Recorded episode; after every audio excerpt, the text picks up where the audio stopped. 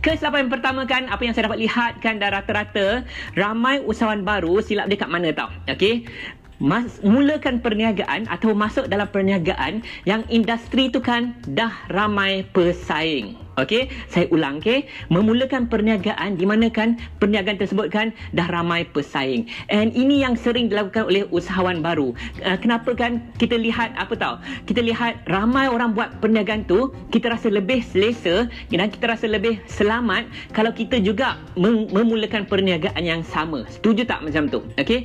Dan ini uh, memang uh, memang terjadi. Memang tak salah anda nak buat produk kecantikan ke nak buat produk kesihatan ke nak buat produk uh, uh, tudung ke okey? Memang tak salah nak buat semua ni tetapi kan anda kena tahu ramai sangat pesaing di luar sana. So bila kita sebagai usahawan baru yang nak masuk dalam industri perniagaan uh, yang ramai pesaing artinya apa tahu kita orang yang baru yang nak bersaing dengan nama-nama yang dah stable nama-nama yang besar nama-nama yang dah ada jenama di luar sana okey? So jadi kat situ pun kita kena fikirkan uh, tak semestinya kan anda ikut usahawan lain. Tak semestinya kan anda mulakan perniagaan lain. Apa yang saya sering nasihatkan adalah why not kadang-kadang kita tak perlu nak buat bisnes yang mainstream. Masuk mainstream adalah contoh macam tadi lah produk kesihatan, produk kecantikan, uh, jual tudung mm, muslimah tak salah tetapi kan tak semestinya. Contoh kalau kita minat dengan kucing, kalau kita suka kucing, lah kan? Why not kita jual cat litter sebagai contoh? Why not kita jual makanan kucing sebagai contoh? Why not kita jual mainan kucing sebagai contoh saja? Ianya tak mainstream mainstream ianya tak glamour seperti produk kesihatan produk kecantikan dan produk fashion muslimah. Tetapi kan this is ini antara industri yang tak mainstream tetapi kan tak ramai pesaing kat luar sana. So jadikan the chances of usahawan baru nak mulakan sesuatu perniagaan yang berjaya lebih better lah. Oleh kerana tak ramai pesaing di luar sana. Clear tak macam ni? Okay? And in case lah kalau anda memulakan perniagaan yang ramai pesaing of course yang paling penting adalah differentiation. Okay? Iaitu kan anda kena membezakan diri anda dengan pesaing-pesaing yang sedia ada kat luar sana. And it's not that easy okay? So jadi pilihan pertama adalah why not sebagai usaha baru cuba mulakan perniagaan yang kurang pesaing yang bukan mainstream dan kat situ kan chances untuk kita berjaya adalah lebih lagi oleh kerana kita tak perlu nak bersaing dengan nama-nama yang besar nama-nama yang dah sedia establish kat luar sana Make sense tak dekat sini? Okay? So, itu kesilapan yang pertama. Jom kita masuk ke kesilapan yang kedua. Dan kesilapan kedua ni kan, dia macam adik-beradik juga kesilapan pertama. Sebab apa kan? Kesilapan kedua adalah usahawan baru sering jual produk ataupun perkhidmatan pada margin untung yang kecil. Okey, betul tak? Sebab apa adik-beradik dengan yang pertama tadi? Sebab kita rasa takut dan kita rasa selesa. Sebab apa kan? Bila kita tak ada pengalaman, kita fikir benda yang paling mudah. Paling mudah apa kan? Jual produk pada harga yang rendah. Bila kita jual produk yang pada harga yang rendah kan, senang nak dapat pelanggan. Setuju tak? Okey, memang in a way betul. Kalau kita jual produk pada harga yang rendah, memang kita mudah sikit nak dapat pelanggan. Tapi macam mana kita nak kembangkan lagi perdagangan kita kalau margin keuntungan kita sangat-sangat kecil? Okay, make sense tak dekat situ? And this is one of the reason kenapa perniagaan kecil kan mereka remain kecil sahaja. Sebab mereka hanya comfortable, mereka hanya selesa jual produk yang margin untung rendah sebab mereka mereka rasa uh, mudah. Ada juga alasan yang kata jual pada harga rendah sebab nak dapatkan volume. Okey, nak dapatkan volume. Memang betul tapi kan the volume punya game dalam perniagaan is a totally different game. Bukan hanya letak harga rendah nak dapat volume. Okey, that's why kadang-kadang perniagaan letak harga rendah orang nak nampak quality produk kita rendah. Make sense tak dekat situ? Okey, and kat situ kan bila orang nampak harga rendah then brand kita tak dapat meningkat. Okey, Asia adalah satu contoh di mana harga rendah tapi dia tahu how to play the game and that's why Air Asia jadi antara uh, syarikat penerbangan yang top di dunia. Sebab not just about putting harga rendah but anda kena tahu bagaimana nak letak harga rendah at the same time kan bina jenama anda. Okay? And uh, contoh macam saya lah. Saya sendiri kan di Dubai saya uh, pelanggan-pelanggan saya adalah hotel 5 bintang okay? Uh, restoran 5 bintang okay? Sebab apa kan? Sebab saya charge tinggi. So bila kita charge tinggi okay? Sekadar contoh tak semestinya anda lakukan kita punya margin untung sangat-sangat tinggi meaning kan saya dah, saya ada 2 3 pelanggan dah cukup dah. Okey dah banyak dah income alhamdulillah dekat situ okey? Because game dia lain okey? So jadi nak mengembangkan perniagaan kita kalau margin untung kita lebih tinggi lagi mudah dibandingkan kalau kita menjual pada harga yang rendah dan nak fikirkan volume. And the truth is kan itu paling senang, itu paling mudah. Semua orang akan fikir letak harga rendah sebab nak volume. Okay? Cuba anda lihat keliling anda. Kenapa peniaga kecil remain kecil? Because mereka tak tahu how to play the game, apa volume punya game. It's totally different dekat situ. Clear tak? Point kita yang kedua. Okay? Yang ketiga, nah sebelum kita masuk yang ketiga ada lima kesilapan yang saya nak sharekan dengan anda kan. Anda dah tekan share ke belum? Okey. Kalau belum tekan share, tekan share sekarang sebab kita nak kita nak war-warkan uh, sesi saya pada malam ini kan kepada lebih ramai kat luar sana sebab ramai usaha kecil-kecilan yang baru mulakan perniagaan tahun lepas ataupun tahun ini kan mereka lakukan lima kesilapan ni kan dan lima kesilapan ni kita tak nak dah mereka lakukan tiga kesilapan lima kesilapan ni dengan cara anda tekan share. Boleh tak macam tu? Kita uhwah membantu lebih ramai kat luar sana. Okey, ada lima lagi tiga. Lagi tiga kan lagi dua? Lagi dua lagi tiga. Lagi tiga saya nak sharekan dengan anda. Okey tapi sebelum tu sedikit peringatan kan. Um, tahun lepas saya dengan isteri saya kan mulakan perniagaan. Uh, isteri saya mulakan perniagaan abaya import export abaya daripada Dubai. Okey saya pula mulakan perniagaan tahun lepas uh, import export kurma ajwa daripada Madinah. Okay, and paling last kita buka untuk pengedar adalah pada bulan Februari tahun ini. Dah 3-4 bulan yang lepas oleh kerana Perintah Kawalan Pergerakan oleh kerana COVID-19 kan, kita hentikan proses import ekspor uh, abaya dan uh, abaya daripada Dubai okey? Sehingga bila tahu sehingga dua hari yang lepas kami buka balik okey untuk dapatkan pengedar bagi anda yang nak mulakan perniagaan dan masih lagi tercari-cari nak mulakan perniagaan apa? Nak mulakan perniagaan abaya daripada Dubai boleh okey pada kos yang rendah. Nak nak jadi usahawan kurma pun boleh pada kos yang rendah. Tetapi kita buka hanya tiga hari saja. Seperti mana yang saya sebutkan tadi baru buka dua hari yang lepas okey? Malam ini 12 malam last kopek okey? Last kopek pukul 12 malam kita akan tutup untuk pengedar. Sebab sekarang ini pun dah ramai dah yang sertai menjadi pengedar. Lagi beberapa jam saja lagi lagi 3 jam kot. Okey? Lebih kurang lagi 3 jam akan tutup. Maklumat lanjut di www um, www.kurmadanabaya.com minta tolong top-top fans saya tulis kat bawah boleh tak? Sebab sekarang saya tak boleh tulis.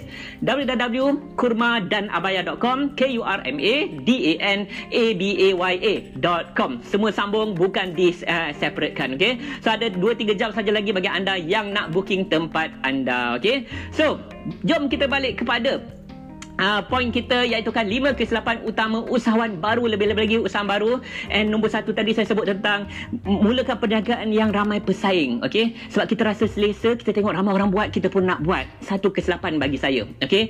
kedua adalah kan bila kita buat bisnes bila usahawan baru ni kan kita takut nak charge lebih tinggi okay? kita letak harga rendah tapi kalau harga rendah margin rendah tak ada ruang untuk kita growkan perniagaan kita cukup-cukup untuk belanja diri kita sendiri dan keluarga tapi business remain small and one of the things yang anda kena fikir fikirkan juga kan adalah katalah um, nanti poin lima saya bagi tahu. Yang ini penting. Okey ah poin lima ni penting. Saya simpan ke saya simpan ke hujung. Now jom kita masuk poin yang ketiga. Kenapa usahawan baru silap yang ini kan sebab bila usahawan baru mereka kurang pengalaman. Okey. So bila kurang pengalaman ah tulis ni. Rasa takut. Betul tak? Usahawan baru akan rasa takut. Nah, maksud saya rasa takut apa kan? Rasa takut yang sering ada dalam usahawan baru adalah kita kita fikir what if benda ni gagal okay what if teknik dan strategi ni tak menjadi. What if kalau saya buat live and then tak ada orang tengok? What if kalau apa uh, ka, kalau saya lakukan promosi saya invest on letak iklan kat sana sini kan tak dapat pelanggan. Kita rasa takut dengan semua what if ni. What if ni Melayu dia apa? Uh, jadi jadi jadi kenapa eh? Jadi uh, jadi kenapa? Jadi bagaimana? Lebih kurang lah adik-adik kan?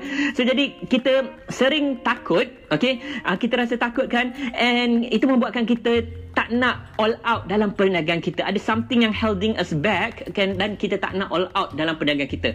Ini kesilapan uh, usahawan yang baru, okey. Kalau kita bandingkan dengan usahawan yang lama yang berpengalaman alhamdulillah macam saya lah kan, uh, saya tak ada banyak fikir, okey. Uh, itu satu masalah dia. Kita jangan banyak fikir sebab lagi banyak fikir lagi kita takut, okey. Uh, bila kita berpengalaman, kita dah lama dan kita akan kita tahu macam apa tau. Kalau kita tak buat kita tak akan tahu. Ha, kalau kita tak cuba kita kan, tak akan tahu.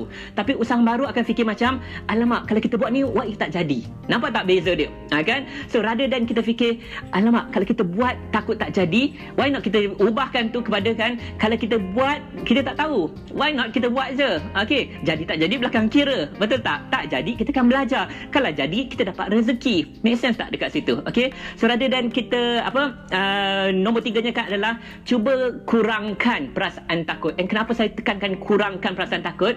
Sebab bukan maksud saya jangan rasa takut langsung. Jangan rasa tak takut langsung. Okay? Dia ada calculated risk. Kita kena tengok juga, kita kena study, kita kena research. Okay? Uh, so jadi jadi janganlah macam, oh berani nak melakukan semuanya. Tambah-tambah tentang COVID-19 ni kan, kita nak spend on sana sini dan sebagainya kan, kita tak cut cost. Sebab apa kan? IK kata, jangan rasa takut. Bukan itu maksud saya. Maksud saya adalah, kena ada at least sikit rasa takut. Okay? Tapi jangan rasa takut sampai holding us back untuk melakukan sesuatu dalam perniagaan kita. I think you understand point saya yang keempat ke poin ketiga. Saya pun dah lose count. Sebab anda tulis nota tak? Kalau anda tulis nota, saya boleh jeling-jeling nota anda. Saya tak pasti. Dah poin ketiga ke poin keempat? Tak apa. Jom kita try lah poin keempat kot kan. Poin yang keempat. Okay, poin yang keempat adalah salah satu uh, kesilapan usahawan baru dan saya sendiri pun mengalami kesilapan ini masa awal-awal dulu saya nak mulakan perniagaan adalah apa tahu? expectations terlalu tinggi. Okay? Uh, kita expect terlalu tinggi. Nah, apa maksud kita expect terlalu tinggi? Contoh macam ni, kita expect bulan pertama kita terus berjaya dalam perniagaan. Contoh macam tu, kan? Uh, kita expect seminggu dua kan terus ramai orang akan beli dari perniagaan kita. Okay? Now, memang penting untuk kita positive thinking. Memang penting untuk kita ada matlamat, target kita. Okay? Sama ada target jangka pendek ataupun target uh, jangka panjang. Tapi expectations tu kita kena jaga juga. Okay? Contohnya kan, um, sering apa saya dapat komen daripada anda kan ada yang kata uh, IK saya buat live untuk pedagang saya kan uh, tiga orang je tengok Okey, memanglah kalau kita baru buat live memanglah tiga orang tengok. Kalau kita dah lama buat live barulah 30 orang tengok atau 300 orang tengok. Okey. So kita kena setkan expectations yang betul. And then ada juga yang kata, okey baru mulakan perniagaan kan dapat seorang dua je pelanggan. Okey, baru seminggu buat perniagaan, seorang dua je pelanggan kita dapat. Okey. Apa expectations anda sebenarnya? Saya tahun pertama menjalankan perniagaan saya dapat tiga pelanggan saja. 12 tahun 12 tahun 12 bulan dapat tiga pelanggan saja. Okey. So jadi kan kat sini kan kita kena jaga expectations kita kan? Kalau kita baru memanglah susah. Kalau kita baru memanglah pelanggan tak ramai. Kalau kita baru buat di media sosial memanglah followers tak ramai uh, views tak banyak dan sebagainya. Tapi selagi kita tak start dan kita tak apa nama ni kita tak konsisten melakukan perniagaan kita selagi itulah kita di tahap yang rendah Okay, so jadi put your expectations kat mana sebenarnya, okay? Of course, matlamat kita nak tinggi, tapi apa yang kita expect? Expect maksud apa? Jangka. Apa yang kita jangka? Jangkaan kita, okay? So kat situ pun kita kena jaga-jaga juga. Make sense tak di situ? Okay? And contoh juga satu lagi katalah macam kita baru, kita ada idea baru, kita ada perniagaan yang baru, And then kan kita fikir apa tahu Perniagaan yang baru Idea yang baru tu kan Idea yang unik tu Semua orang akan berebut Nak beli produk Produk baru kita Again, itu salah expectations, okay? Contohnya macam microwave. Kat rumah anda ada microwave tak? Okay? Microwave, okay?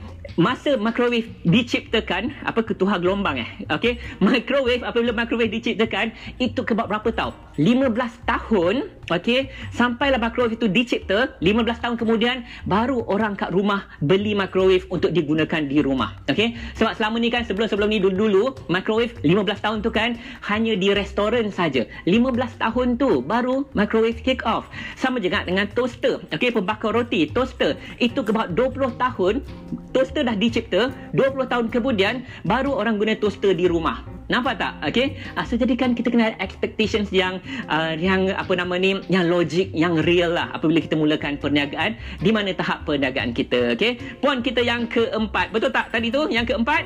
Okey. Jom masuk poin yang kelima. And jangan lupa lepas ni bagi anda yang nak mulakan perniagaan masih tercari-cari nak mulakan uh, perniagaan apa, okay? Why not spend 5 minit, 10 minit di www.kurmadanabaya.com. Mana tahu ada rezeki anda nak jadi pengedar kurma ajwa daripada Madinah, okay? Yang saya import daripada uh, Madinah ataupun um, uh, abaya abaya yang isteri saya import export uh, dari Dubai UAE okey original banyak design cantik kat Dubai tu banyak design cantik-cantik so jadi kami dah bawa ke Malaysia kalau anda berminat anda boleh datang pilih di uh, showroom kami di Oval Damansara. Maklumat lanjut di www.kurmadanabaya.com and jom kita masuk yang kelima, lima ke selapan usahawan baru. Yang kelima adalah apa tahu? Okey, yang kelima ni kan mudah sikit tapi penting iaitu kan usahawan baru ramai tak ada long term goal. Okey? Tak ada matlamat jangka masa panjang. Now, apa yang saya dapatilah kan usahawan baru mereka ada jang, matlamat jangka pendek. Contohnya kan nak kejar sales minggu ni ataupun nak kejar sales sebulan ni. Tahun ini apa target mereka? Tahun depan apa target mereka? Setahun dua tahun bagi saya itu masih lagi jangka masa pendek. Tapi kan mereka tak lihat dan mereka tak visualize lima tahun akan datang dan sepuluh tahun akan datang di mana perniagaan mereka. Sebab bila anda ada matlamat jangka masa panjang itu akan keep on track perniagaan anda kan akan anda akan dapat target yang betul dan akan dah remain kat situ okay? And one of the reason kenapa kita usaha kecil-kecilan tak ada that long term goal sebab kita tak dapat lihat. Dalam psikologi ada satu istilah ni dipanggilkan perspektif masa okay? Orang yang berjaya mempunyai perspektif masa yang lama yang panjang meaning mereka yang berjaya mereka akan lihat 10 tahun yang akan datang ataupun 20 tahun yang akan datang okay? Uh, itu orang yang berjaya. Orang yang tak berjaya jom kita tengok Uh, dalam uh, spektrum di other end kan contoh uh, orang yang bukanlah anda bukanlah kita semua kan orang yang ambil dadah lah contohnya okay? orang yang ambil dadah mereka tak fikir 10 minit akan datang. Mereka tak fikir pun 1 jam, 2 jam yang akan datang. Mereka fikir currently, sekarang. So, jadi mereka ambil dadah. Okay? Because perspektif masa mereka adalah sangat-sangat singkat. So, jadi anda of course jadi yang perspektif masa yang lama. Orang yang berjaya kan dia lagi lama dapat lihat 10 tahun in the future ataupun 20 tahun in the future ataupun 30 tahun in the future. Okay? And satu test kepada anda yang merupakan usahawan ataupun bakal usahawan. Okay? Usahawan baru, lebih-lebih lagi kan. Cuba anda tanya pada diri sendiri. Okay? 10 tahun akan datang, di mana anda lihat perniagaan anda? Anda. Okey, apakah jawapan anda? Okey, 20 tahun akan datang, apa anda lihat dalam perniagaan anda? Kalau anda tak boleh jawab soalan ni kan, anda kata lagi 10 tahun kan saya nak perniagaan saya berjaya. Itu tak cukup. Sebab apa kan visualization tu kan agak samar-samar. Apa tu berjaya? Okey, tapi kalau dalam kepala anda adalah jawapan lagi 10 tahun akan datang, anda nak ada 10 branch serata Malaysia ataupun 50 branch serata dunia. Ah, kat situlah itu maksud saya kan anda ada long term goal. Okay? So jadi why not malam ni kan ambil masa anda, luangkan masa anda kan sebelum anda tidur malam ini. Okay? Tak tahulah anda nak tidur pukul berapa. Tetapi kan cuba ambil kertas, ambil pen, ambil kertas kan dan tulis apakah target anda dalam perniagaan anda kan dalam 10 tahun yang akan datang ataupun 20 tahun yang akan datang. Dan saya janjikan kalau anda lakukan ini kan anda akan dapat lihat macam mana nak capai matlamat tersebut. Okay? So jadi fikirkan kesilapan kelima, usaha kecicilan kita duk kejar sales setiap hari. Kita nak cover mm, apa belanja belanjaan kita minggu ini ataupun bulan ini nak cover untuk bayar anak-anak dan sebagainya. But long term goal tu kan insyaAllah akan membantu anda dan kalau anda tak ada itulah kesilapan kita yang kelima insyaAllah. Okay?